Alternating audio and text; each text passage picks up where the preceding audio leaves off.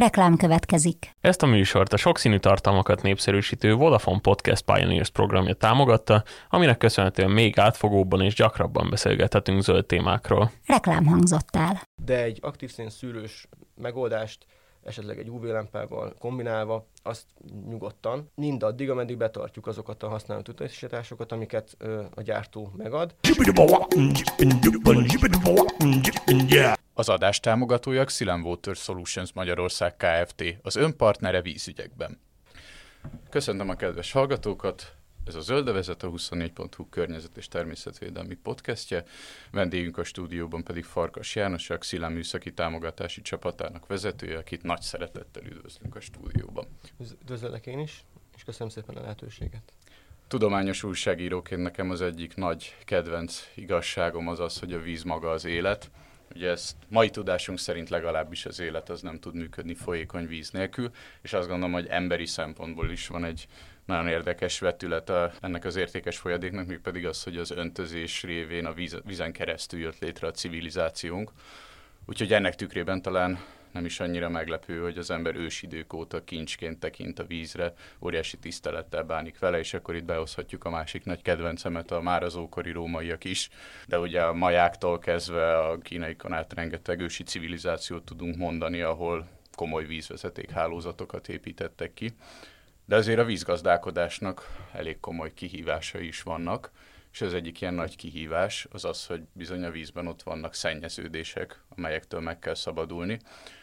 Ha a hagyományos megoldásokat nézzük, akár itt visszatekintve az ókorra, milyen technológiákkal próbálta az ember tisztítani a vizet? Igen, tehát már nagyon sok jó gondolatot elmondtál. Ez így van, nem véletlenül alakultak ki ezek a nagyobb ö, települések, mindig valamilyen folyó, ö, folyó partján. Ez egyrészt azért könnyen elérhető volt számukra a megfelelő minőségű víz, továbbá egyébként könnyű is volt ö, a mindenféle hulladékotól megszabadulni, ami ugye egy alap, leg, leg, ez volt a legelső, hát mondhatjuk tisztításnak, de igazából amit nem látunk, nincs ott elv alapján, ö, ezt, ezt alkalmazták. Ö, elég hamar rájöttek arra, hogy a tiszta ivóvíz és a hosszabb életkor, az egészség az nagyon szoros kapcsolatban van egymással. Úgyhogy ezért igen, a, már a rómaiak, ugye, akikről tudunk leg, legrégebben, hogy ö, tényleg kiterjedt szennyvíz, és egyébként ö, ugye főleg ivóvíz hálózattal rendelkeztek. Ezek akár be is vezették egyébként már ö, lakóházakba, meg különböző szökőkutakba, és itt ugye még nagyon fontos azt látni, hogy ott még nem állt rendelkezésre semmiféle olyan eszköz, mint most, hogy szivattyúkkal megfelelő nyomáson térfolt áramot tudunk biztosítani, hanem ott pusztán a gravitációt hívták segítségül, tehát ez egy komoly mérnöki munka volt. De egyébként már előtte Egyiptomban is, és ugye Mezopotámiában kiterjedt öntözőhálózatokat hoztak létre az emberek, tehát ezek tényleg több ezer éves múltra tekintenek vissza. A szennyezésből a leghamarabb arra jöttek rá az emberek, hogy ha valamilyen ugye a a szennyvízzel kapcsolatos kórokozó, tehát nyilván akkor még nem tudták, hogy miről van szó, de hogyha mondjuk közel volt egy, nem tudom, egy állattartással foglalkozó nem tudom, falu, akkor ott lent ebbe a, a folyóban, hogyha a folyóból, hogyha is, ittak, akkor ugye nagyobb volt a megbetegedések aránya. Ezt egy ilyen empirikus módon tudták ö, akkor ö, ugye párosítani a, a folyamatokkal. Ezáltal ugye eltávolították ezeket a, a, a helyeket, közel, vagy pedig távolabbról vettek ki vizet. Itt indult az egész gondolkodásmód. Továbbá a városokban is a, ugye a járványokat is elég hamar összehozták azzal, hogy hogyha ö, például a szennyvíz ott csörgedezik az utcákon, nyitott ö, csatornákban, az ugye hamarabb nagyobb, meg, meg, nagyobb megbetegedési hullámokat tud okozni, mint hogyha például ezt csak lefedik. Tehát voltak ilyen nagyon egyszerű módszerek is, továbbá az, hogy konkrétan ezeket eltávolít, el, ki, kivezették a városból. Ö, utána, amikor már fejlődtek, nyilván a, leginkább ott az ipari forradalom környékén, vagy kicsit vele utána, amikor már tényleg olyan szintű volt a szennyeződése esetleg a felszíni vizeinknek, ami már látható volt, mert ugye még egy szennyvíznek a befolyás, befolyása az nem feltétlenül látszik, de amikor már dolgok úsznak a, a vízben, egy folyóban, ahol ugye régen csak onnan vettek ki vizeket, a, ugye a kutakon kívül, akkor ott már az értelemszerűen el kell távolítani. Ennek leg, legegyszerűbb módja egy, egy rácsot oda tenni, és akkor ez felfogja azokat a nagyobb darabokat, amiket nem szeretnénk, hogyha bekerülne a, abba a vízbe, amit utána használunk öntözésre, jóvízre, vagy bármilyen más ipari ö, folyamatra. Amikor már ez sem volt elég, akkor már még ezt a, ezt a pórusméretet, vagy ezeket a rács távolságokat csökkentve el lehetett jutni igazából a szűrésig. Ez még mindig csak egy fizikai eltávolítási folyamat, és még ezután mehetünk bele ugye a biológiai vagy más vegyi vagy kémiai módszerekbe, ahol ugye az oldott és kolloid formában lévő szennyezőket távolítják el, és a legvégső fokozat az persze a fertőtlenítés. Erre is több kiváló módszer alkalmas. Itt a nagy hatékonyságú oxidációs eljárások, UV, ózon, módszerek, vagy pedig szűrések, ultraszűrés, vagy pedig reverzózmózis módszerek, tehát nagyon széles a, a paletta.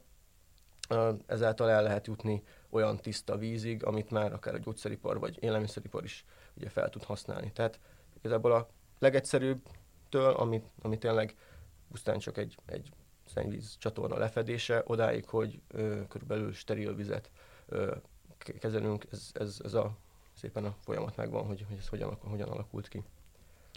Említetted, hogy itt mikrobák mondjuk, amik ellen küzdeni kell, meg ilyen apró törmelékek. Esetleg tudnám mondani olyan konkrét szennyeződés típust, amely mondhatjuk azt, hogy hagyományosan problémát okoz a vízgazdálkodásban?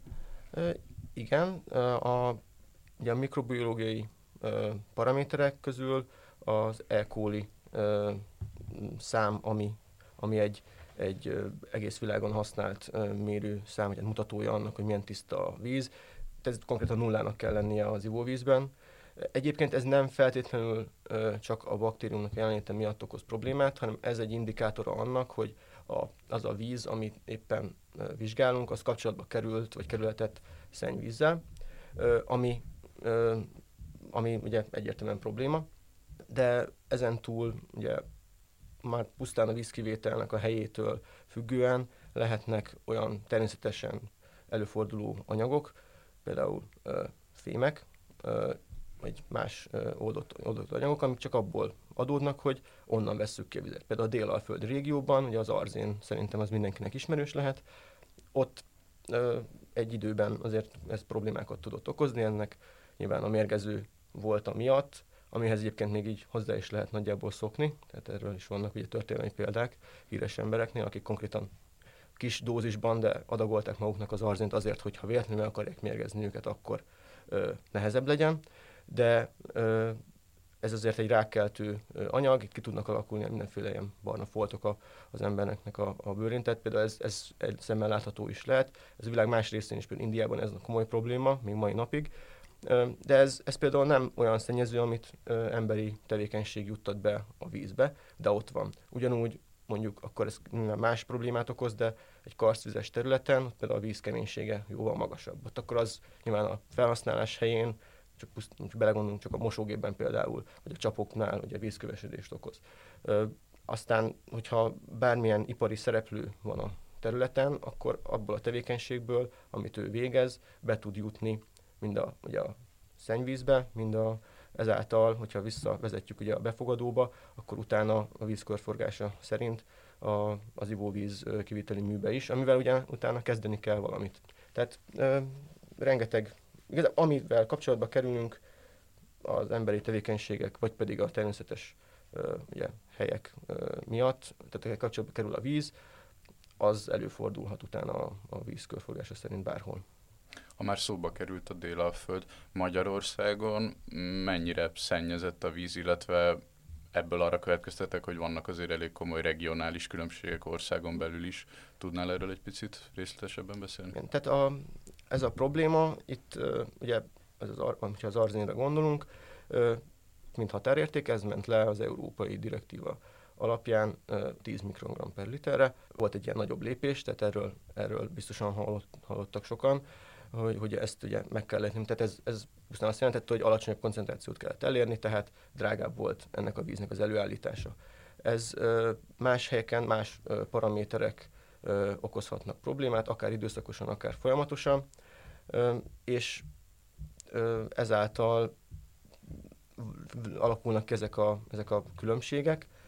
Mint mondtam, ugye a karszvizes területek, ott alapvetően nagyon tiszta vizekről beszélünk, de ott például ez a, a karbonátok, azok, azok például problémát okozhatnak, vagy pedig a kálcium, magnézium, és más mondjuk a, a Dunántúli területeken, vagy például ahol ö, felszíni vízből veszik ki, a, állítják elő a, a, az ivóvizet, ott bármi, ami a folyóban van, az problémát tud okozni. Most itt megint csak lehet ugye az, hogy folyamatosan jelen van, és mondjuk számítanak rá, mint például a, a hogyha van egy, egy gyár vagy egy bánya, ami folyamatosan engedi ki magából a, a, az esetleg nem odavaló dolgokat, vagy vannak olyan ugye, akut problémák, mint ami volt például a ciánszennyezés, ami mondjuk egy kb. 5 évre ö, eléggé vágta az egész ökoszisztémát. Tehát ezt, ezt azért nehéz így behatárolni, hogy hol mi okoz nagyobb problémát, de azért vannak igen helyi, helyi sajátosságok. Eddig főleg arról beszélgettünk, hogy milyen természetes szennyezők vannak, meg mik ezek a hagyományos szennyezők, amelyekkel meg kell küzdeni. Vannak olyan anyagok, amelyek kifejezetten a 21. században, a, a modern korban jelentek meg és jelentenek gondot? Hát nem is pont a 21. században, de itt a 20. század vége felé, a második felétől ö, ami elkezdtek használni mind a mezőgazdaság, mind az ipar, mind a gyógyszergyártás, ö, élelmiszergyártás, tényleg több ezer vagy több tízezer féle vegyi anyagot, itt ugye a, ezeket összefoglaló néven xenobiotikumoknak, azaz idegen anyagoknak nevezzük. Itt ugye a növényvédőszerek, ami nagyon nagy probléma tud lenni, főleg még mielőtt ezt mindenféle nyakló nélkül szórták ki, boldog-boldogtalan, minimális vagy semmilyen szabályozás mellett. Erről tényleg könyveket írtak, úgyhogy erről, erről tényleg rengeteg problémát fel lehet e-, ezzel kapcsolatban deríteni. Továbbá mindenféle egyéb vegyszermaradványok ipari tevékenységből származóan, ugye a gyógyszermaradványok, azt is jóval több gyógyszert használunk, mint, mint régen. Ezt most meg ki lehet mutatni konkrétan felszíni vizekben, tehát a Dunából is veszünk egy, egy mintet biztosan, találnánk benne gyógyszermaradványokat. Az más kérdés, hogy ezeket azért tudjuk, és bizonyítottan tudjuk, hogy ott vannak, mert kifejlődtek azok a módszerek, amikkel ezekkel ki tudjuk mutatni. Tehát az, hogy még hogy valaminek a jelenlétét tudjuk, az még nem feltétlenül jelenti azt, hogy ez be is fog kerülni a vízhálózatba, de az már egy jó indikátora annak, hogy figyelni kell rá. Persze képtelenség ezt a több ezer vegyületet minden egyes alkalommal végigmérni, mert uh, hiába vannak rá a módszer, ez egyrészt drága, másrészt uh, egyszerűen értelmetlen, de vannak olyan anyagok, főleg növényvédőszereknél, amik, amikre már külön határértékek vannak, túl azon, hogy van egy összhatárérték is a, a az előállított ivóvízben, hogy, mennyi, mennyi maradhat benne. Itt, itt még egyszer a növényvédőszerek, ami, ami fontos, továbbá a gyógyszerek, és ugye mezőgazdaságiból, tehát öntözésből, a műtrágyából, kelet, tehát műtrágyából bekerülő ö, anyagok, amik egyébként jelen vannak egyébként is, tehát most nitrát is, ammónium is, foszfát is, ezek, ezek mind-mind, ahogy a, ugye az alapkőzettel érintkezik a víz, ez, ez be tud oldódni, csak ennek nem mindegy, hogy mi, mi, mekkora a koncentrációja. És úgy nyilván, nyilván, hogyha valaminek nagyobb a koncentrációja, elérni ugyanazt az alacsonyabbat, az egyre több pénzbe fog kerülni, és ezt valakinek meg kell fizetnie. Az a más kérdés, hogy ezt kifizeti meg Magyarországon, ez egy helyi sajátosság, de ez, ez nincs ingyen. Az, azt azért szerintem, ebben, ebben szerintem azért megegyezhetünk. Ha ezek az anyagok valamilyen módon mégis bekerülnek a vízhálózatban, akkor szükség van valamilyen speciális, akár modernebb eljárásra, illetve hogy általánosságban tudnál mondani olyan új technológiákat, amelyek még hatékonyabban tudják szűrni ezeket az úgymond hagyományos szennyezőanyagokat? Igen, tehát hogyha itt el kell választani azért a, a ugye jól mondtad, a hagyományos alapból jelenlévő szennyezőanyagokat, amikre ugye megvannak már a módszerek, ö, és ö, ö, különböző vegyi, ö, vegyi anyagokkal, tehát már vegyszeres módon el lehet ezeket távolítani, de ö, például ami a leges legfontosabb itt a vízkezelésben, az a, az aktív szín, szénnek a, a használata, tehát ez egy abszorpciós, abszorpciós eljárás, amit utána folyamatosan regenerálni kell, amikor eléri a, a, a teljesítményének a, tehát a, a, eléri azt a pontot, amikor már nem tudja ugye eltávolítani a megfelelő anyagokat. Ezeket egyébként otthon is lehet használni, és ezekre mondhatjuk azt, hogy kicsit magasabb szintű odafigyelést eredményeznek ugye a, a lakosság körében is. Túl erről majd egy pár szóban majd, kitérnék, hogy ez milyen problémákat tud okozni. De ami, ami tényleg a legújabb ö, szint, ez az UV és ózon megoldások. Egyébként a cégünk is, a Xilem is ö, fejleszt ilyen módszereket, mint szennyvíz, mint ivóvíz kezelésben. Továbbá az ózonos megoldások szintén van rá technológiánk, ö, amik, amikre az a nagy előnye, hogy ö, nem maradó fertőtlenítő, fertőtlenítési módok. Itt, azt, itt most a a, azért egy könnyen, könnyen, könnyen meg lehessen érteni, a maradó fertőtlenítő szer az például a klór, amit hogyha bele, ö, beleteszünk megfelelő ö, koncentrációban a vízbe, az előállítás, előállítás helyén, akkor az a végfelhasználónak a, a, a tehát ameddig eljut a végfelhasználóhoz, végig ott lesz a, a rendszerben, és ez meggátolja nem csak, a, tehát nem csak egyrészt ö, ugye fertőtlenített vízről beszélünk a kitermelés helyén, hanem végig a, a víznek a, a továbbítása során, ha valahol érintkezik be, ö, szennyezéssel, például egy csőtörés eredményeképp, vagy pedig mondjuk egy olyan házról beszélünk, ahol mondjuk pang kicsit többet a, a víz a, a csőhálózatban, akkor sem, akkor sem fog ugye elfertőződni. Egy ózon vagy egy UV az a felhasználási helyen nagyon jó módszer, mert a klónnak ugye megvan az a mellékhatása, mellékíze, ami, amit ugye hát nem szeretünk legtöbbször. Túl azon, hogy ha érezzük, akkor viszont lehet tudni, hogy azért még valószínűleg most is tiszta az a víz. Viszont az UV ózonnál ilyen nincsen, de cserébe, hogyha ezt meg is tettük, utána ha elindul a csőhálózatban, ha bármivel érintkezik, akkor az ugye az fertőzést fog okozni. Említettem utána a, a mindenféle membrán technológiákat, amik ö, el tudnak távolítani különböző anyagokat, és ugye az reverse osmózist, ami pedig tényleg nagy tisztaságú vizet tud eredményezni, de ezek azért nem, nem lakosság lakossági szinten alkalmazott, tehát ezek, ezek azért drága és komplex, komplex technológiák, ezeket ugye a iparban szokták leginkább alkalmazni.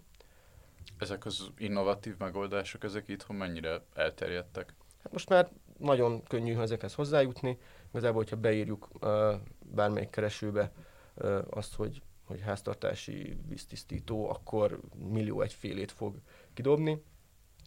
Ezek alapvetően jó dolgok, azért én itt óvaintenék mindenkit attól, hogy most elkezdjen, biztos még akár lehet, hogy fog találkozni egy házi ózonozó berendezéssel, azért, azért az nem feltétlenül játék tehát azért az egy ózon, az egy komoly, komoly és veszélyes anyag tud lenni, hogyha nem megfelelően használják, de egy aktív szén szűrős megoldást esetleg egy UV-lámpával kombinálva, azt nyugodtan, mindaddig, ameddig betartjuk azokat a használati utasításokat, amiket ö, a gyártó megad.